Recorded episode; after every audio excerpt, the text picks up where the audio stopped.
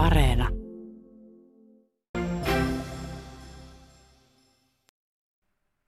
Nyt Radio Suomessa pääministerin haastattelutunti. Hyvää iltapäivää Helsingin Pasilasta. Ja hyvää iltapäivää pikkumatkan päähän kesärantaan pääministeri Sanna Marin. Hyvää iltapäivää kaikille. Vaikka sunnuntaita vietetään, palmusunnuntaita, niin teillä on ilmeisen työntäyteinen päivä tänään. Eduskuntakin on tänään ollut koolla. Minkälainen Kyllä päivä on tänään on edessä? työpäivä. Tänään on työpäivä ja valtioneuvosto tänään vielä istuu. Samoin meillä on tasavallan presidentin esittely vielä myöhemmin. Meillä täällä Pasilassa on kyselijöinä Iltalehden pääkirjoitustoimittaja Kreta Karbala. Hyvää iltapäivää. Päivää. Helsingin Sanomista politiikan toimittaja Marko Junkkari. Hyvää iltapäivää. Päivää. Ja Yle Uutisten politiikan toimituksesta politiikan toimittaja Antti Pilke. Hyvää iltapäivää. Hyvää iltapäivää. Tekniikasta vastaavat Jari Rantakaulio, Antti Pohjola ja- Juha Sarkkinen. Ja puheenjohtajana on Petri Kejonen. No niin, check-in on nyt tehty ja nyt kysymään ja otetaan aluksi kiinni tasavallan presidentin kirjoituksesta aamun Hesarissa. Hän esittää, että Helsingissä järjestettäisiin esimerkiksi 2025 Etykin 50-vuotisjuhlapäivänä kansainvälinen huippukokous Helsingin hengessä, jolla viilenneltäisiin suurvaltojen kuumentuneita välejä. Mitä sanotte pääministeri presidentin esityksestä? Mielestäni tämä esitys oli hyvä ja tervetullut ja muutoinkin tuossa vieraskynäkirjoituksessa oli paljon tärkeää pohdintaa. Itsekin sen heti aamutuimaan luin. Ää, Tuliko tämä teille yllätyksenä? Olimme tietoisia siitä, että tällainen esitys on tulossa. Alkaako Suomi tässä jotenkin aktiivisesti toimia? Minun mielestäni tämä on asia, joka kannattaa ottaa työn alle ja ulkoministeriössä varmasti tätä asiaa pohditaan, millä tavalla parhaiten tämänkaltaista aloitetta voitaisiin yhdessä viedä eteenpäin. Ja on kyllä presidentin huolen siitä, että suurvaltojen välit ovat kiristyneet, kir, ovat olleet kiristymään päin jo pidemmän aikaa, ja tämä tietenkin tuottaa myös Euroopalle omat haasteensa näiden suurvaltojen puristuksessa. Me olemme lähtökohtaisesti pyrkineet Eurooppana asioita viemään rakentavasti eteenpäin ja näemme, että meillä on paljon sellaisia globaaleja haasteita, joita meidän pitää kyetä yhdessä ratkaisemaan. Presidentti Niinistökin hyvin mainitsi, että ilmastonmuutos on esimerkiksi sellainen yhteinen globaali uhka, jota pitää pyrkiä hillitsemään ja siinä ei saisi olla niin, että erilainen suurvaltakamppailu tämänkaltaisten tavoitteiden eteenpäin viemistä hidastaisi. EU-huippukokous päättyi toissapäivänä ja puhutaan tästä EUsta sitten lähetyksen loppupuolella, mutta nyt puhutaan koronatilanteesta ja siitä, että miltä se tällä hetkellä näyttää. Kreeta Karvala lähtee tästä viemään kysymystä eteenpäin. Suomessa raportoitiin sunnuntaina 458 uutta koronatartuntaa ja pahimmillaan nämä tartuntojen määrät ovat huidelleet päivittäin yli 800. Mikä teidän näkemys epidemiatilanteesta on ja tarvitaanko liikkumisrajoituksia? Epidemiatilanne kokonaisuudessaan näyttäisi tasaantuneen. Meillähän on jo lukuisa joukko rajoitustoimia käytössä ja näyttäisi siltä, että nämä rajoitustoimet ovat ainakin sillä tavalla purreet, että tämä tartuntakäyrä ei enää ole ylöspäin, kuten se aikaisemmin on ollut. Eli me olemme onnistuneet näillä rajoitustoimilla hillitsemään epidemian etenemistä, mutta on myös huomattava se, että pääkaupunkiseudulla ja Turun alueella epidemiatilanne on edelleen erittäin vakava ja ilmaantuvuusluvut ovat erittäin korkealla tasolla. Sen vuoksi hallitus on tällä viikolla antanut eduskunnalle esityksen liikkumisvapauden ja kontaktien rajoittamiseksi, ja tällä pyrittäisiin nimenomaisesti vaikeaan pääkaupunkiseudun tilanteeseen ja Turun tilanteeseen tehokkaammin puuttumaan niin, että me saisimme nämä tartuntamäärät selvään laskuun myös näillä alueilla. Ja se syy, minkä takia me haluamme tietenkin tätä epidemiaa hillitä, niin, niin se perimmäinen syy on se, että meillä on velvollisuus suojella kansalaistemme elämää, perustuslaillista oikeutta elämään, ja, ja THL ja STM ovat arvioineet, että nämä rajoitustoimet on välttämätöntä ottaa käyttöön, jotta epidemia saataisiin taitettua, jotta voisimme suojella kansalaisten terveyttä ja oikeutta elämään, ja jotta kesä olisi valoisampi meille kaikille. Reeta Karvala jatkaa. THL mukaan rokotteiden alueellinen painottaminen vähentäisi sairaalahoitoon joutuvien määrää yli 20 prosenttia. Ja haluaisin teiltä nyt konkreettisen vastauksen siihen, että oletteko valmis antamaan tällaisen esityksen rokotejärjestyksen muuttamisesta? Hallitus on tästä asiasta keskustellut ja olemme yhdessä sopineet, että sen jälkeen kun riskiryhmät on rokotettu, siis he, jotka ovat kaikkein haavoittuvampia tämänkaltaiselle taudille, jotka voivat saada siitä kaikkein vakavimmat oireet ja joilla tauti mahdollisesti voi johtaa jopa kuolemaan, niin sen jälkeen kun nämä ryhmät on rokotettu, niin sen jälkeen olemme valmiita painottamaan rokotuksia pahimmille epidemia-alueille, mutta se millä tavalla se tehdään, niin se on vielä avoinna ja tätä valmistelutyötä tehdään nyt THL ja sosiaali- ja terveysministeriössä ja on mahdollista, että tämä voitaisiin toteuttaa esimerkiksi yksittäisiä rokoteeria kohdentamalla sitten näille pahimmille epidemia-alueille, mutta tämä käytännön toteutusmalli on vielä pohdinnassa, mutta hallitus on sinänsä sopinut, että voimme painottaa rokotuksia pahimmille epidemia-alueille. No siinä vaiheessa, kun näitä käytännössä nämä riskiryhmäläiset on rokotettu, niin ihan tuon eduskuntakäsittelyn vuoksi ja sen vuoksi, että hallitus joutuu vielä miettimään, että annetaanko asetus näistä liikkumisrajoituksista, niin voidaan olla jo sellaisessa tilanteessa, että tältä asetukseltakin menee pohja. Niin mikä teidän arvionne on nyt, kun, kun voidaan ottaa tätä rokotusjärjestyksen muuttamista käyttöön, niin, niin tarvitaanko noita liikkumisrajoituksia? No me kaikki tietenkin ilman muuta toivomme, että tartuntakäyrät lähtevät voimakkaaseen laskuun myös pääkaupunkiseudulla ja Turussa. Emme me missään nimessä tämänkaltaisia toimivaltuuksia haluaisi ottaa käyttöön, vaan tietenkin toivomme sitä, että tilanne paranee ja, ja tämänkaltaisiin toimenpiteisiin ei jouduttaisi turvautumaan, mutta meillä on myös velvollisuus toimia niiden arvioiden pohjalta, joita viranomaiset meille ovat antaneet. Sekä THL että sosiaali- ja terveysministeriö ovat katsoneet, että näihin äh, toimivaltuuksiin on välttämätöntä ryhtyä ja sen vuoksi olemme tämän lain vieneet eduskunnalle ja on myös huomioitava se, että eduskunnalla menee aikaa tämänkaltainen lainsäädäntökokonaisuus käsitellä. Eli meidän on pyrittävä myös hieman ennakoimaan, koska erityisesti tuolla sosiaali- ja terveydenhuollon puolella, sairaalahoidossa, tehohoidossa kuormitustilanne tulee viiveellä suhteessa epidemiatilanteeseen. Eli meidän on välttämätöntä tässä vaiheessa toimia. Olemme vieneet eduskuntaan lainsäädännön, mutta siinä vaiheessa, kun sitten mahdollinen asetus annettaisiin, niin siinä vaiheessa on vielä tärkeää ja välttämätöntä arvioida se, että onko näiden toimivaltuuksien käyttöönotto välttämätöntä, oikeasuhtaista, vaikuttavaa sen hetkiseen tilanteeseen nähden. Eli tätä arviointia tehdään useassa kohtaa. Niin siinä vaiheessa, kun hallitus antaa esityksen eduskunnalle, eduskunta omalta osaltansa asiaa harkitsee ja tarkoin punnitsee. Ja sitten vielä kolmas tarkastelun paikka on todella se kohta, kun asetus annettaisiin, ja tuolloinkin arvioidaan se, että onko sitä välttämätön antaa. Ja jatketaan kysymys- tai kysyjäkierrosta eteenpäin Yle Uutisten Antti Pilki.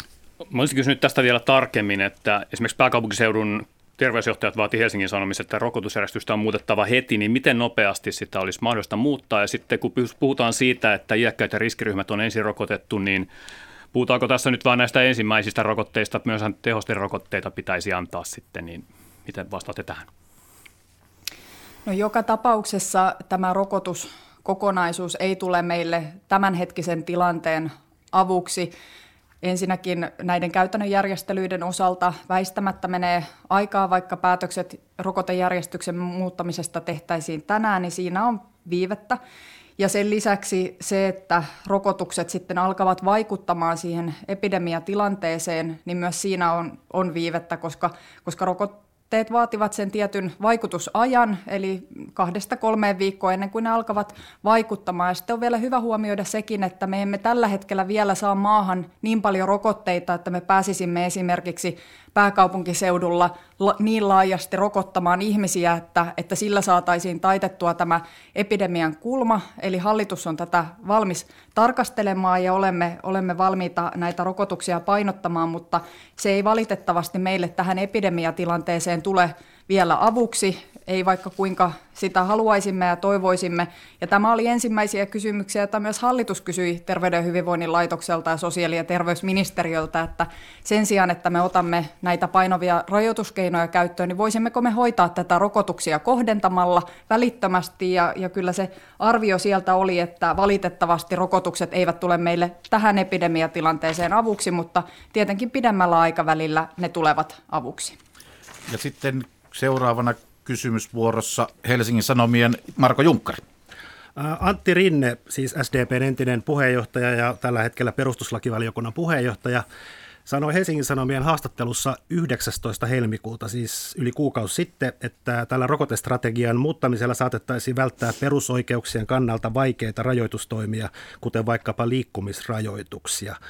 Tota, miksi tätä painotusta ei tehty aikaisemmin. Tämä on ollut tiedossa jo pitkään ja myös tota, tämä kansallinen rokotusasiantuntijaryhmä on tätä asiaa ollut, ollut tätä mieltä jo pidemmän aikaa. Miksi päätöksiä ei tehty kuukausi sitten tai alkuvuodesta? No pitää muistaa se, että Suomeen on tähän mennessä tullut vielä vähän rokotteita suhteessa siihen, että, että laajasti pääsisimme väestöä tai työikäisiä rokottamaan. Ja hallitus on pitänyt tärkeänä sitä, että me ensin rokotamme heidät, ketkä ovat kaikkein suurimmassa vaarassa sairastua tautiin vakavasti. Ensinnäkin sosiaali- ja terveydenhuollon henkilökunta, jotka tekevät töitä covid-potilaiden kanssa. Heidät on rokotettu ensimmäisten joukossa. Sen lisäksi hoivakotien asukkaat ja hoitajat on rokotettu, koska me olemme nähneet, että hoivakotiepidemiat saavat erittäin pahaa jälkeä aikaiseksi. Sitä kautta on tullut paljon kuolon uhreja. Ja kolmantena ryhmänä on tietenkin ikääntyneet ja muut riskiryhmiin kuuluvat ihmiset, eli he, ketkä ovat terveydentilansa puolesta erittäin haavoittuvassa asemassa suhteessa tähän tautiin. Ja me olemme lähteneet siitä, että meidän pitää suojella ensimmäisenä nämä riskiryhmiin kuuluvat ihmiset. Meillä on koronaa kaikkialla maassa ja kaikkialla maassa riskiryhmiin kuuluva ihminen voi sairastua vakavasti ja voi tähän tautiin menehtyä.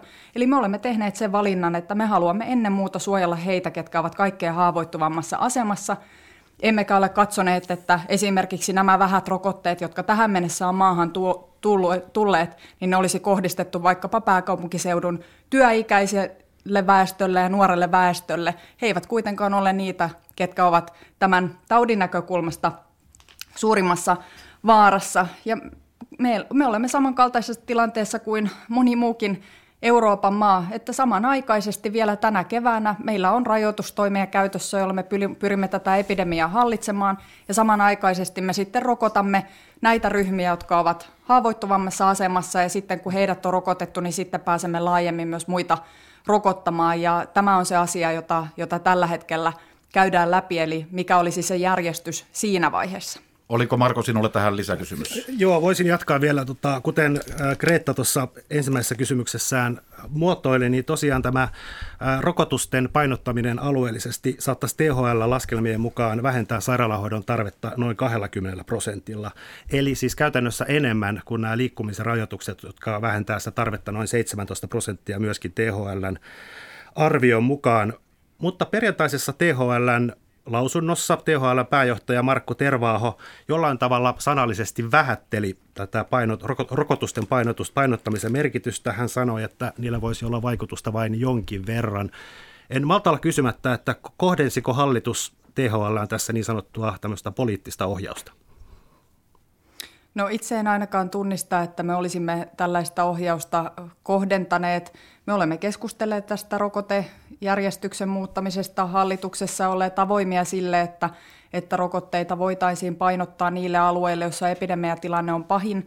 Mutta pitää nyt muistaa, kun me käymme tätä keskustelua ikään kuin siitä kulmasta, että kun jos olisimme toimineet kuukausi sitten toisella tavalla, niin me olisimme voineet välttää kaikki nämä ikävät rajoitustoimet niin se ei ole kyllä mahdollista, kun me katsomme niitä lukuja. Paljon meillä on tällä hetkellä Suomessa rokotettu ihmisiä, reilu 800 000 ihmistä on rokotettu, ja kun me katsomme pelkästään pääkaupunkiseudun väestöpohjaa, niin ei se edes sitä kata. Ja sen lisäksi meillä on monilla muillakin alueilla vakavaa epidemiaa, isoja epidemiaryppäitä Varsinais-Suomessa, mutta myös muualla Suomessa. Eli ei nämä rokotusmäärät ole vielä sen kaltaisia, että sillä me voisimme tämän epidemian taittaa tai epidemian estää, vaan me tarvitsemme samanaikaisesti näitä rajoitustoimenpiteitä, ja me olemme pitäneet perusteltuna sitä, ja itse seison kyllä sen takana, että, että me olemme halunneet rokottaa ensin heidät, ketkä ovat ikänsä ja terveydentilansa puolesta kaikkein suurimmassa vaarassa sairastua tautiin vakavasti niin, että he voivat tarvita sairaalahoitoa, tehohoitoa ja jopa menehtyä tautiin. Mielestäni tämä on ollut perusteltu valinta. Se on ollut valinta, jonka moni muukin maa on tehnyt, ja seison kyllä sen takana. Ja sitten Kreta Karvala, ilmeisesti puhutaan nyt sitten jo EU-rokotteiden riittävyydestä, vai? Niin, pääministeri, te osallistuitte torstaina EU-huippukokoukseen, jossa pääasiaksi nousi nämä EUn rokotetoimitukset ja rokotekiistely. EU-maihin on tähän mennessä toimitettu noin 88 miljoonaa rokoteannosta, mutta samaan aikaan alueelta, eli EU-alueelta, EU-alueella valmistettuja koronarokotteita on viety maailmalle 77 miljoonaa annosta, eli suurin piirtein sama määrä. Eikö tämä EUn rokotepolitiikka ole vähän hölmöläisten hommaa, kun tiedetään, etteivät esimerkiksi Britannia ja Yhdysvallat päästä omista maistaan valmistettuja rokotteita EU-alueelle, ja, ja mitä te aiotte tälle tehdä? EU on yksi maailman suurimmista rokotevalmistajista ja rokotetuottajista. EU-alueelta viedään rokotteita myös muualle ja ymmärrän kyllä hyvin sen kansallisen näkökulman ja, ja EU-alueen näkökulman tähän tilanteeseen ja se on tärkeää, mutta on samanaikaisesti ymmärrettävä ja muistettava se, että korona on globaali ongelma ja meidän on rokotettava koko maailman väestö tai muuten riski sille, että syntyy entistä enemmän virusvariantteja, jotka ovat kenties sitten myös immuuneja näille rokotteille, niin se uhkakuva tietenkin kasvaa. Eli kyllä meidän pitää pyrkiä siihen, että globaalisti koko maailman väestö rokotetaan, niin EU-alueen väestö kuin myös muualla maailmassa rokotetaan. EU on iso koronarokotteiden valmistaja ja myös viejä, ja sinänsä siinä ei ole, ole nähdäkseni sellaista ongelmaa, etteikö myös EU-alueelta muualle voitaisi viedä rokotteita. Mutta samanaikaisesti on ollut tärkeää se, että tähän on tullut tällainen vientilupamekanismi, jonka kautta me saamme paljon läpivä, läpinäkyvämmin tietoa siitä, että mihin rokotteita ollaan viemässä, millä perustein rokotteita ollaan viemässä. Ja sitten mikäli siellä ilmenee jonkinlaisia ongelmia, niin sitten tämä vientilupamenettelyn kautta näitä yksittäisiä rokoteeriä, niiden toimitukset voidaan estää, jos niihin liittyy jotakin epäselvyyttä. On hyvä, että tällainen mekanismi on otettu käyttöön. Mutta sitten kun puhutaan ikään kuin tästä kysymyksestä, että pitäisikö EUn kokonaan kieltää vienti alueeltansa rokotteiden osalta, niin, niin si, sitä en kyllä, en kyllä kannata näe, että siihen liittyy erittäin isoja riskejä, jos me ajautuisimme eri maiden väliseen tällaiseen ikään kuin rokotesotaan, niin on erittäin iso riski sille, että, että jos me kieltäytyisimme viemästä valmiita rokotteita muualle, niin sitten muista maista kieltäydyttäisiin tuo, tuomaan niitä ainesosia EU-alueelle, joita tarvitaan rokotteiden valmistukseen. Eli riski sille, että tulisi tällainen ikään kuin rokote sotatilanne, jossa, jossa sitten eri maat kieltäisivät rokotteiden viemistä ja ainesosien tuomista ja viemistä, niin se todennäköisesti johtaisi tilanteeseen, että me kaikki siitä yhdessä kärsisimme ja, ja rokotteita ei pystyttäisi tuottamaan, eikä niitä pystyttäisi viemään, eikä niitä pystyttäisi ihmisiin rokottamaan. Eli sen kaltaisen niin kuin, tilanteen kärjistymisen estäminen on todella tärkeää. Ei pidä ajautua sellaiseen tilanteeseen, jossa me kaikki yhdessä häviämme, kun me katsomme vain kansallista etua ja, ja sitten nämä rokotteiden valmistuksen globaalit ketjut voisivat katketa ja rokotteiden valmistaminen muodostua mahdottomaksi. Hyvät kuuntelette, kuuntelette siis pääministerin haastattelutuntia. Pääministeri on tuolla kesärannassa ja kyselijät ovat täällä Helsingin Pasilassa. Ja tästä koronasta puhutaan vielä ainakin sen verran, että puhutaan näistä liikkumisrajoituksista vähän tarkemmin. Ja, ja sitten pohditaan myös sitä, että miten tästä koko tilanteesta sitten joskus kun päästään irti, niin minkälainen tämmöinen exit-strategia Suomella olisi syytä olla. Mutta nyt vielä näistä rajoituksista Antti Pilke, Yle Uutiset. Kysytään tästä aikataulusta ensin, että toissapäivänä varmistuu, että näitä ei ole mahdollista saada voimaan pääsiäksi näitä liikkumisrajoituksia. Mitä te sanotte nyt tästä aikataulusta, että eduskunnassa tässä menee ainakin pari viikkoa koronatorjunnan kannalta? No, valtioneuvosto tietenkin toivoo, että, että eduskunta voi mahdollisimman pikaisesti käsitellä tätä lainsäädäntöä ja mahdollisimman pikaisesti voisimme sen saada voimaan, mutta eduskunta tietenkin vastaa omasta työskentelystä omista aikatauluistansa ja, ja eduskunta ottaa sen ajan, minkä se tarvitsee näiden lainsäädäntöesitysten käsittelyyn. Tuota, tähän semmoinen kysymys, mikä askarruttaa varmaan kansalaisia aika paljon. Tässä tosiaan tämä pääsiäinen lähestyy ja monella on mökki varattuna ja, ja, ja tuota, halutaan lähteä liikkeelle. Niin mikä on se teidän kantanne nyt sunnuntaina ennen pääsiäistä suomalaisille, että mitä pitäisi tehdä? No itse olen oman kantani jo useita kertoja sanonut viime vuoden puolella ja alkuvuodesta ja oma vetoomukseni ja toiveeni on se, että kaikkea sellaista matkailua, joka ei ole välttämätöntä, niin sitä vältettäisiin ja erityisesti vältettäisiin kohtaamista ulkopuolisten ihmisten kanssa. Eli kaikki ylimääräiset kontaktit pitäisi saada minimiin, vain se on toimiva tapa rajoittaa tämän epidemian etenemistä ja tämän vetoomuksen olen tehnyt useita kertoja. Se vetoomuksen on tehnyt myös Terveyden ja hyvinvoinnin laitos ja, ja ohjeistanut ihmisiä, että, että ei matkustettaisiin ja jos matkustetaan, niin vältetään ainakin niitä kontakteja viimeiseen asti. Eli, eli kyllä tämä on vahva ja painava vetoomus ihmisille siitä, että, että käyttäydyttäisiin tässä tilanteessa tilanteen vakavuuden vaatimalla tavalla. Eli, eli tämä nyt ihmisille sitten omaan harkintaan. Ja Marko Jukkari. Sosiaali- ja terveysministeriön kansliapäällikkö Kirsi Varhila ja itse asiassa moni muukin ovat sanoneet, että näiden liikkumisrajoitusten tai liitty, liikkumisrajoitukset ovat välillinen keino, jonka tarkoituksena on rajoittaa ihmisten välisiä kohtaamisia ja ennen kaikkea saada nämä kotibileet, sun muut yksityistilaisuudet, tapahtuvat kohtaamiset vähemmäksi. Eikö yöllinen liikkumiskielto olisi ollut yksinkertaisempi ja kohdennetumpi tapa päästä eroon kotibileistä? Me pyrimme tällä esityksellä laajasti puuttumaan kaikkiin sellaisiin kontakteihin ja kohtaamisiin, jotka eivät ole välttämättömiä. Yksi kokonaisuus on nämä vapaa-ajalla tapahtuvat kohtaamiset, ja niitä eivät ole vain yölliset bileet, vaan kyllä niitä ovat kaikki muutkin kohtaamiset, joita ihan tavalliset ihmiset arjessansa harjoittavat. Niitä ovat tuttava pariskuntien kutsuminen illalliselle, niitä ovat lasten syntymäpäiväjuhlat, niitä ovat erilaiset muistotilaisuuksien vietot, niitä on myös sitten ne ilta-aikaan tapahtuvat illaistujaiset ja, ja bileet, jotka tässä mainittiin. Eli tämä on niin yksi kokonaisuus ja se ei valitettavasti ole vain toimintaa, joka ajoittuu yöaikaan, vaan se on ihan ihan tavanomaista toimintaa, jota edelleen on aivan liikaa ihmisten välillä, kun tilanne on näin vakava. Ja erityisen vakava se on täällä pääkaupunkiseudulla ja, ja Turun seudulla.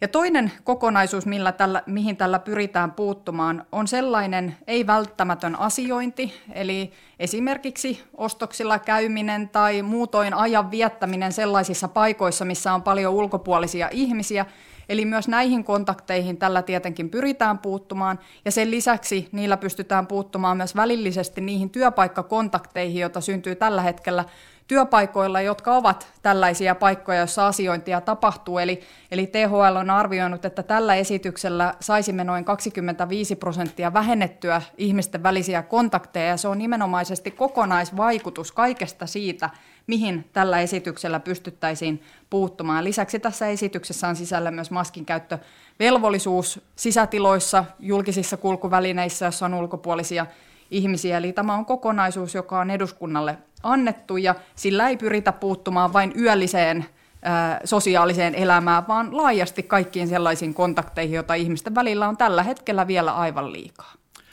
Muutaman minuutin verran vielä puhutaan tästä, tästä koronasta ja sitten siirrytään muihin aiheisiin, mutta Kreeta, ole hyvä.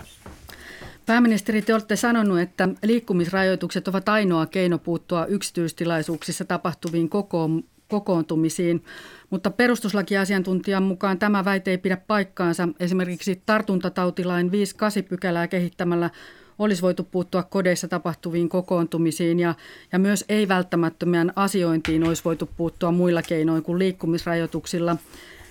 Tällaiseen hyvään valtiosääntökontrolliin kuuluisi eri vaihtoehtojen punnitseminen. Miksei hallituksen esityksessä kuvattu vaihtoehtoisia lainsäädäntöratkaisuja tai niiden vaikutusarvioita? Kyllä me olemme laajasti käyneet tätä kokonaisuutta läpi ja olemme myös kysyneet oikeusoppineilta näkemyksiä siitä, että mitä muuta kautta voisimme näitä asioita saavuttaa ja arvio on se, että tämä on vaikuttava ja tehokas keino puuttua näihin kontakteihin.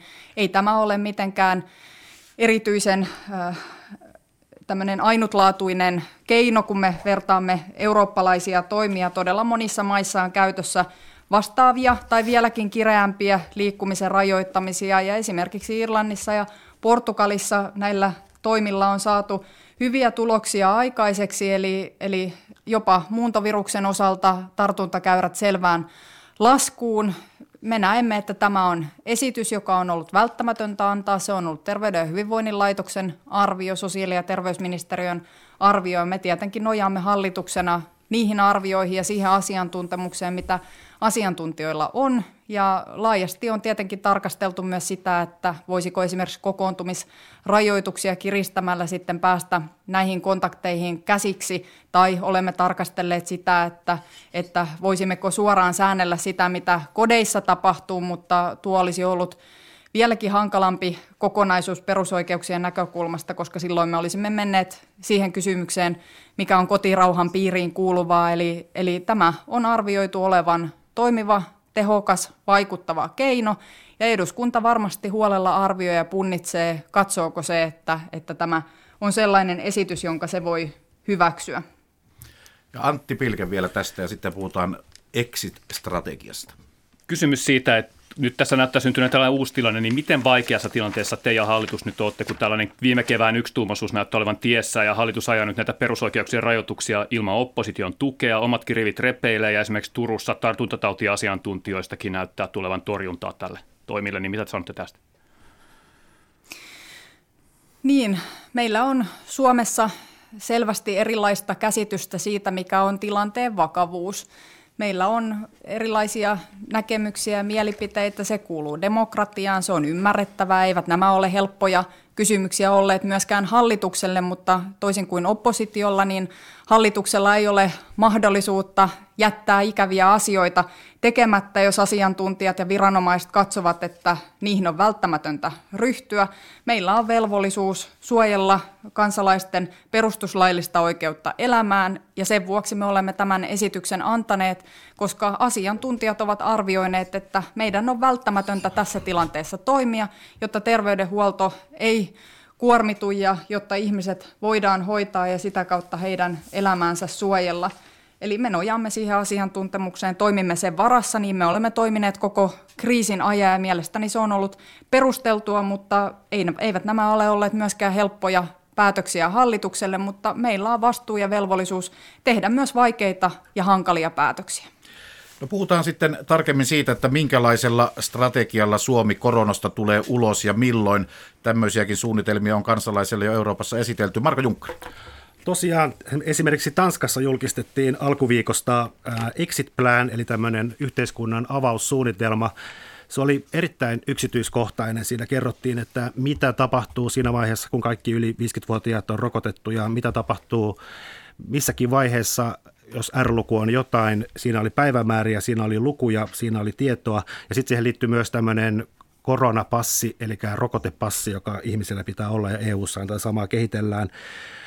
Suomessa kerrottiin myöskin alkuviikosta esittävien taitojen, taiteiden alojen exit planista, mutta tämmöinen vastaavahan tarvitaan kaikille muillekin aloille ja myös koko maalle. Eli onko hallituksella olemassa exit plan Suomelle, ja jos on, niin miksi sitä ei ole puhuttu yhtään mitään eikä sitä ole julkistettu? Hallitus tulee ensi viikolla tätä asiaa käsittelemään. Olen jo tällä viikolla tiistaina esittänyt oppositiolle kutsun, kaikkien puolueiden yhteisen kutsun käsittelemään tällaista exit-suunnitelmaa ensi viikon jälkeen, eli, eli pääsiäisen jälkeen sitten kokoonnumme parlamentaarisesti kaikki puolueet tätä käsittelemään, mutta ensi viikolla hallitus käy tätä työtä läpi ja osana tätä kokonaisuutta on tämä kulttuuri- ja tapahtuma-alan tiekartta ulos koronasta, eli se tulee, tulee tämän osaksi, mutta kokonaisuudessaan tätä suunnitelmaa tullaan nyt ensi viikolla käsittelemään ja sen jälkeen vielä yhdessä parlamentaarisesti. Olen tästä keskustellut oppositiopuolueiden puheenjohtajien kanssa tämän viikon tilaisuudessa ja myös eduskunnassa tällä viikolla kerroin tästä aikataulusta ja tästä suunnitelmasta. Eli tätä para-aikaa valmistellaan ja se tullaan esittelemään viimeistään sitten pääsiäisen jälkeen. Greta Karvala. Koronasta vapautuminen edellyttää myös sitä, että että uudet virusvariantit eivät pääse tulevaisuudessakaan rajojen yli ja monet ovat ihmetelleet sitä, että miten on mahdollista, ettei Suomi vieläkään vaadi todistusta negatiivisesta koronatestituloksesta Suomeen saapuvilta matkustajilta ja, ja haluaisin kysyä, että miksi näin yhä edelleen on ja miten te varmistatte tulevaisuudessa tämän Suomen rajojen terveysturvallisuuden, kun rajoja täytyy jossain vaiheessa myös pitää aukaista? Niin meidän tämä terveysturvallisuusmallihan perustuu testaukseen siitä testistä voi vapautua sillä, että näyttää tällaisen tuoreen negatiivisen testitodistuksen, eli, eli tällaista mallia sosiaali- ja terveysministeriössä valmistellaan ja tästä ohjauskirje sitten alueille lähetetään. Eli me tietenkin haluamme varmistaa mahdollisimman hyvin se, että tauti ei pääsisi rajojen yli tulemaan. Tässä on tehty erilaisia toimenpiteitä. Yhtenä keskeisenä on tietenkin se, että matkustajamäärät, niitä on laskettu merkittävästi näillä rajapäätöksillä, joita meillä on ollut koko aika voimassa ja jälleen alkuvuodesta kiristetty. Eli yksi asia on tämä rajakontrolli, joka on Suomessa ollut verrattain hyvin tiukkaa moniin muihin maihin nähden.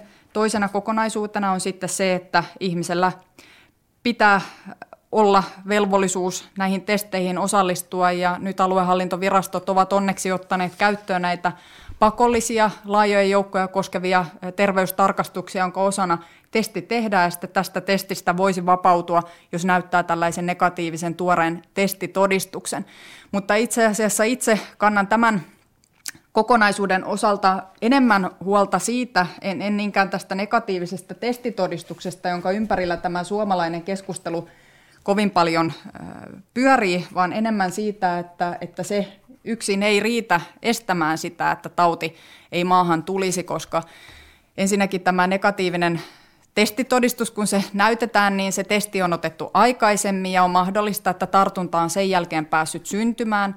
Sitten tietenkin taudilla on myös itämisaika, eli, eli vaikka testi täällä Suomen päässäkin tehdään, se on varmempi, mutta vaikka se täälläkin tehdään, niin voi olla, että se ei vielä siinä testissä näy. Joten jos me haluaisimme vesitiiviin mallia, mielestäni meidän pitäisi sellaista tavoitella, koska nämä virusmuunnokset ovat todellinen uhka, niin tähän pitäisi liittää karanteenijakso, joka on riittävän pitkä niin, että tehdään, on sitten se negatiivinen testitodistus tai Suomen päässä otettava testi, kun tänne tullaan. Sitten siinä pitäisi olla karanteenijakso välissä, jonka lopussa oli sitten toinen testi. Se on ainoa malli, millä me voitaisiin mahdollisimman tehokkaasti estää sitä, että, että tautia ei tulisi rajojen yli. Ja kun täällä keskitytään vain tähän negatiiviseen testitodistukseen, joka itse asiassa yksinään on se kaikkein heikoin malli, se joka ei, ei estä tautia tulemasta maahan, se on hyvä lisä, mutta se ei kyllä yksinkertakaikkisesti riitä. Ja jotenkin täällä vaan keskustellaan tästä ja keskitytään vain tähän ja mielestäni se hämärtää sitä, että, että mikä se riski on, että tauti tulee sitten maahan näistä todistuksista huolimatta. En siis missään nimessä vastusta sitä, että, että tällainen testitodistus näytettäisiin, mutta se ei kyllä ole vesitiivismalli ja sellaiseksi sitä ei kannata yrittää väittää. Otetaan vielä yksi kysymys näistä korona-asioista ja sitten mennään vähän työmarkkinakysymyksiin, mutta Marko Junkkari. Tosiaan äh, tässä suomalaisessa koronakeskustelussa puhutaan aika paljon nimenomaan niin kuin tästä hetkestä, kriisin tästä vaiheesta, puhutaan juridiikkaa, puhutaan nippeleistä, mutta nyt vähän tämmöinen yleisempi kysymys. Tämmöisen suomalaisen hyvinvointivaltion ydin on tämmöinen sukupolvien välinen sopimus, eli jokainen sukupolvi jättää maailman seuraavalle sukupolvelle kutakuinkin samassa kunnossa ja kustannukset jaetaan ja uskotaan, että seuraava, seuraava ikäluokka sitten hoitaa oman rootelinsa. Jo kesällä ekonomistiporukka Holmström Vihriälä ja kumppanit varotti, että tämä tämmöinen sukupolvisopimus saattaa vaarantua koronan takia ja siltähän se nyt mitä suurimmassa määrin näyttää. Eli julkinen velka kasvaa, budjetti, budjetin kanssa on isoja ongelmia, ilmasto kärsii, ympäristö kärsii, etäkoulu on vaurioittanut koululaisia ja näin edespäin. Mitä pääministeri sanotte, pitääkö tämä pitkäaikainen sukupolvisopimus enää voimassa? Onko se enää voimassa? Mielestäni sukupolvien välinen oikeudenmukaisuus on erittäin tärkeä kysymys ja meidän pitää suhtautua siihen suurella vakavuudella. Ja kun me puhumme sukupolvien välisestä oikeudenmukaisuudesta, niin meidän pitää tietenkin pyrkiä toimimaan sitä, että me voimme jättää lapsillemme ja lapsenlapsillemme sellaisen yhteiskunnan ja sellaisen maailman, jossa heidän on hyvä elää, jossa he voivat pärjätä, elättää oman perheensä ja jossa he voivat elää kaikin puolin tasapainoista ja hyvinvoivaa elämää. Ja tällöin meidän pitää tarkastella tätä asiaa varsin laajasti. Tietenkin talous on yksi näkökulma, jota pitää, pitää katsoa ja talouden osalta pitää pyrkiä toimimaan vastuullisesti. Tässä erityisesti työllisyyden vahvistaminen on yksi keskeisistä keinoista, millä me voimme varmistaa sen, että, että Suomessa on hyvinvointia myös tulevaisuudessa jaettavaksi. Mutta tämän talousnäkökulman lisäksi meidän pitää katsoa myös muita näkökulmia. Esimerkiksi ilmasto- ja ympäristön tilaa, se on meidän isoin kysymyksemme tulevaisuudessa. Jos me emme sitä onnistu ratkaisemaan, niin nämä kaikki muut kysymykset ovat hyvin pieniä ja vähäpätöisiä siihen nähden. Eli, eli kyllä meidän tässä ajassa pitäisi kyetä tekemään sellaisia ratkaisuja, joilla me yhdessä globaalisti muutamme toimintatapojamme, talouden rakenteitamme, yhteiskunnallista toimintaamme siten, että se on sopusoinnussa luonnon ja ilmaston kanssa. Ja itse asiassa tämä pandemia, jonka kourissa me tällä hetkellä olemme, niin on yksi osoitus siitä, mitä käy, kun ihminen ja luonto eivät elä sopusoinnussa keskenänsä. Ja sitten kolmantena kokonaisuutena on tietenkin se, että millä tavalla me rakennamme – hyvinvointia ja vahvistamme nuorten sukupolvien edellytyksiä pärjätä. Ja tällöin erityisesti koulutus, osaaminen, nuoriin panostaminen ovat niitä kysymyksiä, jotka ovat avainasemassa, eli, eli näiden eteen pitää tehdä töitä. Ja mielestäni hallituksen lähestymistapa yhteiskunnan kehittämiseen on tasapainoinen ja se perustuu YK kestävän kehityksen agendaan, Eli siihen, että me rakennamme yhteiskuntaamme niin taloudellisesti, ympäristöllisesti kuin myös sosiaalisesti oikeudenmukaisella ja kestävällä tavalla niin, että tulevilla sukupolvilla olisi parempi olla. Mutta se ei yksi riitä tietenkään, että Suomessa näitä asioita tehdään, vaan näitä pitää tehdä globaalisti, koska nämä haasteet ovat myös globaaleja. Ja sitten puhutaan jotain ihan muuta, nimittäin viikon isoin työmarkkinauutinen oli teknologiateollisuuden osittainen irtautuminen työehtosopimuksesta. Antti Pilke jatkaa tästä Yle Uutiset. Niin, tämä iso uutinen jäi tällä viikolla nyt vähän näiden liikkumisrajoitusten varjoon, eli tosiaan teknologiateollisuus nyt näyttää seuraavan metsäteollisuutta, joka viime syksynä ilmoitti irtautuvansa työehtosopimustoiminnasta. Niin miten te arvioitte nyt tätä työnantajapuolen siirtoa, eli tätä osittaista työehtosopimustoiminnasta irtautumista tuolla teknologiateollisuudessa, joka yleensä on näyttänyt suuntaa Suomessa muidenkin alojen palkkaratkaisuille? No kyllä tämä kokonaisuus, kun katsoo sitä metsäteollisuuden ja nyt teknologiateollisuuden ratkaisuja, niin kertoo mielestäni isossa kuvassa siitä, että, että työnantajapuolella on halua siirtyä yleissitovista työehtosopimuksista kohti yrityskohtaista sopimista ja jopa yksilökohtaista sopimista joiltakin osin. Meillä yhteiskuntahan on pitkään rakentunut nimenomaisesti vahvan keskitetyn sopimisen varaan niin, että yhdessä ollaan sovittu työehtosopimuksista ja sen puitteissa tietenkin sitten työehdoista ja, ja palkoista ja, ja muista työelämään liittyvistä kysymyksistä. Ja nyt tästä perinteisestä sopimisen kulttuurista, jossa yhdessä keskitetysti on asioista sovittu, niin, niin siitä on lähdetty irtautumaan. Ja, ja mielestäni tämä teknologiateollisuuden tämä viikkoinen päätös kertoo tästä samasta muutossuunnasta. Toki on huomattava se, että, että teknologiateollisuus ei kokonaisuudessaan hylkää työehtosopimusjärjestelmää. Edelleen on mahdollista keskitetysti sopia työehdoista, mutta sen lisäksi on sitten mahdollista näillä yrityksillä valita, että haluavatko he yrityskohtaisesti näistä sopia. Palkansaajapuolella tietenkin tämä asia nähdään valitettavana ja, ja myös nämä ratkaisut, jotka, joita työnantajat nyt tekevät ja työnantajapuoli nyt tekee, niin, niin kyllä se kokonaisuudessaan murentaa varmasti luottamusta palkansaajaliikkeen ja työnantajaliikkeen välillä ja kun me katsomme tätä yhteiskunnallista tilannetta, missä me olemme, niin ennemmin toivoisin, että nyt pyrittäisiin rakentamaan yhteistä ja yhteisymmärrystä kuin murentamaan sitten tätä keskinäistä luottamusta. No vasemmistopuolueista ja ammattiyhdistysliikkeestä on nyt tämän ratkaisun, tämän teknologiateollisuuden ilmoituksen jälkeen, niin sieltä on vaadittu esimerkiksi lakisääteistä minimipalkkaa ja luottamusmiesten aseman turvaamista laista, laissa, niin jos tässä nyt käy niin kuin sanoitte, että työehtosopimusten yleisitovuus alkaa murentua, niin mitä te itse sanotte, että pitäisikö työntekijöiden asemaa turvata lakiteitse? No itse kyllä näen, että työehtosopimusjärjestelmä ja, ja se, että työnantaja ja työntekijäpuoli yhdessä sopii asioista, niin se on ollut Suomelle vahvuus. Ja toivoisin, että tällaista sopimisen kulttuuria tulevaisuudessakin haluttaisiin vaalia, mutta nyt me näemme, että, että työnantajapuolella halutaan irtautua näistä yleisistä sopimuksista ja mennä enemmän yrityskohtaiseen sopimiseen. Se ei kuitenkaan vielä tietenkään yksin sitten tätä sopimisen kulttuuria murenna, vaan edelleen palkansaajapuoli tulee neuvottelemaan sitten työntekijöiden puolesta asioista ja, ja uskon, että, että tämä voi myös vaikuttaa järjestäytymisasteeseen positiivisellakin tavalla. Voi olla, että entistä useampi tulee sitten hakemaan liitoista turvaa, kun, kun tämä sopiminen siirtyy sitten alemmalle tasolle.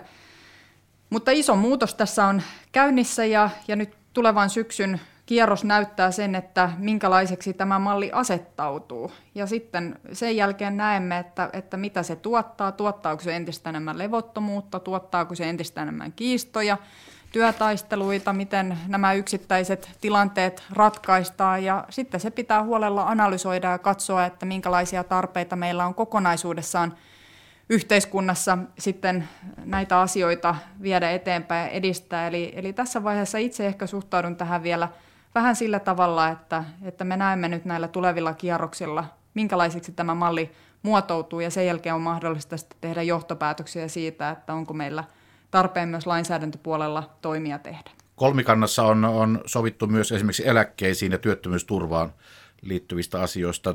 Sovitaanko näin jatkossakin, jos tämä työnantajaliittojen paikallisen sopimisen lisäämisen tyyli jatkuu? Niin, nämä ovat kysymyksiä, johon on mahdotonta tietenkään tyhjentävästi mitään sanoa, koska me näemme, että tämä koko järjestelmä on tällä hetkellä muutoksessa ja se luottamus, jonka varaan se järjestelmä on rakentunut, niin, niin se saa näistä ratkaisuista myös kolausta, joten en pysty kyllä sanomaan tulevaisuuden puolesta nyt tässä hetkessä, että mikä se lopullinen totuus tulee olemaan, mutta kyllä se on selvää, että, että tämänkaltainen toiminta sitä luottamusta murentaa ja voi olla, että se vaikuttaa ja heijastuu myös näihin kysymyksiin. Joskin tietenkin itse toivon, että, että me voisimme laajassa yhteisymmärryksessä kolmikantaisesti näitä asioita tulevaisuudessakin kehittää. Paikallisesta sopimisesta odotetaan ratkaisuja puoliväliriihessä, siis siinä tapauksessa, että nämä partit eivät pääse sopimukseen näissä erilaisissa työllisyyttä edistävissä työryhmissä. Kuntavaalit siirtyivät kesäkuun puolen väliin, mutta hallituksen kehysriihi tai puoliväliriihi pidetään nyt keväällä ennen vaaleja. Marko Junkkari, Helsingin Sanomat. Tosiaankin tässä kehysriihessä pitäisi nyt hallituksen päästä tehdä päätöksiä tästä hyvin kunnianhimoisesta työllisyystavoitteestaan. Siitä uupuu vielä 50 000 työpaikkaa. Se on kova tavoite ja koko ajan tuntuu muuttuva vaikeammaksi. Paikallinen sopiminen ei edisty työryhmissä ja voisi olettaa, että tämä teknologiateollisuuden päätös ei ainakaan helpota asiaa. Sen lisäksi toinen keino, mikä on ollut paljon esillä, on työttömyysturvan keston leikkaaminen. Asiaa pohtinut kolmikantainen työryhmä ei päässyt asiassa sopuun, ja jonka jälkeen Vasemmistoliiton sosiaali- ja terveysministeri Aino-Kaisa Pekonen ilmoitti, että työttömyysturvan keston leikkaaminen ei etene hänen johdollaan. Eli voiko nyt sanoa, että käytännössä työttömyysturvan muutokset sekä paikallinen sopiminen on pois hallituksen työkalupakista? Hallitus on sitoutunut työllisyystavoitteeseen ja me tulemme etsimään sopimaan keinoista, joilla työllisyyttä tullaan tulevina vuosina kasvattamaan näiden rakenteellisten päätösten kautta. Enkä minä epäile sitä, että me ratkaisuja saa aikaiseksi, mutta se minkälaiseksi ne ratkaisut sitten muodostuvat, niin se on tietenkin neuvottelukysymys ja siitä hallituspuolueet varmasti neuvottelevat. Meillä on myös hallitusohjelmassa sovittu asioita ja esimerkiksi tämän paikallisen sopimisen osalta, niin jos siinä ei kyetä löytämään yhteisiä ratkaisuja, esityksiä työmarkkina osapuolten välillä, niin, niin kyllä sen edistäminen näyttäytyy erittäin haastavalta toteuttaa tällä vaalikaudella. Tämä työ on vielä käynnissä ja, ja hallitus tietenkin omalta osaltansa pyrkii tähän ratkaisuja löytämään, mutta kyllä tässä pitäisi myös työmarkkinajärjestöillä olla valmiutta asiaa edistämään. Mikä on oma näkemyksenne liittyen tähän työttömyysturvan muuttamiseen, esimerkiksi sen mukaan, kuinka pitkään kyseinen ihminen on ollut töissä? No tämä on kysymys, josta varmasti tulemme keskustelemaan. Voisin tässä tietenkin kertoa oman näkemykseni asia, mutta pääministerinä olen pyrkinyt toimimaan kuitenkin sillä tavalla, että, että asioista voidaan keskustella ja niistä voidaan neuvotella ja sitten katsomme, mihin yhdessä päädymme. Eli, eli olen pyrkinyt välttämään sellaista tilannetta, että etukäteisesti täällä joitakin asioita sulkisin täysin tarkastelun ulkopuolelle. Mielestäni kaikista asioista voidaan keskustella ja niitä voidaan läpi käydä, mutta yhdessä sitten lopulta sovitaan, että mihin olemme valmiita ja mihin emme ole valmiita. Ja pyrin tässä tilanteessa noudattamaan tätä, tätä samaa linjaa. Sen verran voisin vielä pakittaa tässä talousasiassa, että kun sanoitte, liittyy tähän talouskysymykseen, että kun sanoitte, että ensi viikolla mietitte hallituksen piirissä tätä exit-strategiaa, että kuinka päästä irti tästä koronamuudista, mitä tällä hetkellä eletään, joka tar- tarkoittaa muun muassa tuota kovaa velkaantumista ja sitä, että valtio on aikamoinen talousveturi tällä hetkellä, tällä hetkellä niin mikä on oma ajattelunne siitä, että, että irtaantuuko valtio tästä talousveturin roolista, kun talous elpyy? Vai jääkö sellainen jonkunlainen pykälä siitä päälle? No tietenkin me kaikki toivomme, että talous nopeasti elpyy ja meidän ei enää tarvitse niin vahvasti valtiovetoisesti tätä taloudellista tilannetta hoitaa. Eli, eli ilman muuta me lähdemme siitä, että, että kun talous kasvu toivottavasti mahdollisimman pian käynnistyy, niin, niin ei valtio enää tällä tavalla velkaannu ja, ja hoida tilannetta niin kuin se on nyt koronan aikana joutunut hoitamaan. Mutta näkisin kyllä, että elvytykselle on vielä sijaa. Me näemme, että Yhdysvallat elvyttää erittäin voimakkaasti ja, ja myös muualla elvytetään erittäin voimakkaasti ja on myös riski siihen, että jos Eurooppa ei nyt tässä tilanteessa yhdessä elvytä ja myös jäsenvaltiot elvytä omalta osaltaansa, niin me jäämme tämän talouskasvun osalta muiden alueiden jalkoihin, niin kuin on käynyt myös aikaisemmin. Eli kyllä meidän pitäisi pyrkiä tietenkin saamaan aikaan vauhdikasta talouskasvua ja, ja sellaista talouskasvua, joka on myös ilmastollisesti ja ympäristöllisesti kestävää, eli samalla uudistaa meidän talouden rakenteitamme kestävämmiksi ja sitä kautta kilpailukykyisemmiksi tulevaisuutta ajatellen. Eli, eli tässä hetkessä sanoisin näin, että ei ole, ei ole syytä eikä ole järkevää painaa jarrua, mutta ilman muuta tulevaisuudessa, kun suhdannetilanne oikeenee ja, ja pääsemme kasvuun kunnolla kiinni, niin kyllä valtion rooli siinä tilanteessa tietenkin on jälleen erilainen, ehkä perinteisempi. Vielä yksi kysymys tähän ja sitten mennään toissapäiväiseen EU-huippariin. Marko Junkkari. Tämmöisen vanhan sanonnan mukaan Suomella on hieno hyvinvointivaltio, mutta siihen nähden vähän liian pieni kansantalous. Tästä varmaan kaikki ekonomistit on yhtä mieltä, kuten sanoitte äsken, että tässä vaiheessa on syytä elvyttää, mutta jos hallitus aikoo päästä näihin ääneen sanomiinsa tavoitteisiin, jonka mukaan velkaantuminen pitäisi saada taitettua tämän vuosikymmenen loppuun mennessä, se kumminkin edellyttäisi ainakin käytännössä kaikkien ekonomistien mukaan, että vuonna 2023 pitäisi ruveta pohtimaan, päättämään sopeutustoimista. Aikooko hallitus nyt kehysriihessä pohtia, vuosi 2023 on kumminkin budjettiajattelussa, se on vuoden päästä, eli vuoden, vuoden, vuoden päästä päätetään vuoden 2023 budjetista. Aiotteko te nyt tänä keväänä jo pohtia sopeutuksen painotuksia? Varmasti yksityiskohtaista keskustelua ei tästä käydä, mutta ilman muuta hallitus on sitoutunut siihen, että me teemme myös taloudellisesti kestäviä ratkaisuja. Ja kyllä meidän tavoitteenamme on se, että, että velkaantuminen saadaan tällä vuosikymmenellä taitettua. Ja juuri sen vuoksi meidän pitää nyt tehdä kaikkemme, että me pääsemme mahdollisimman vauhdikkaasti talouskasvuun kiinni, koska talouskasvu on paras tapa saada taitettua velkasuhdetta. Mitä voimakkaammin taloutemme kasvaa, niin sitä nopeammin meidän velkasuhteemmekin taittuu. Eli se on varmasti se ensimmäinen asia, jota, johon kannattaa keskittyä, jota tässä kannattaa hakea. Mutta kuten olen aikaisemminkin kuvannut, niin kyllä varmasti myös sopeutustoimia tullaan tarvitsemaan. Ja sitten se, että millä tavalla sopeutustoimia tehdään – menosopeutuksen ja tulosopeutuksen osalta, niin se on sitten keskustelu, joka pitää poliittisesti käydä. Siihen liittyy tietenkin arvovalintoja ja siihen liittyy monia muita näkökulmia, joita, joita yhdessä punnitsemme, mutta, mutta en sulje siis pois sitä, etteikö tällä kaudella voitaisi jo sopeutustoimia tehdä, mutta niiden aika ei ole nyt, vaan nyt on sen aika, että haemme yhdessä kasvua ja pyrkisimme varmistamaan sen, että sopeutustoimia tarvittaisiin myöhemmin mahdollisimman vähän.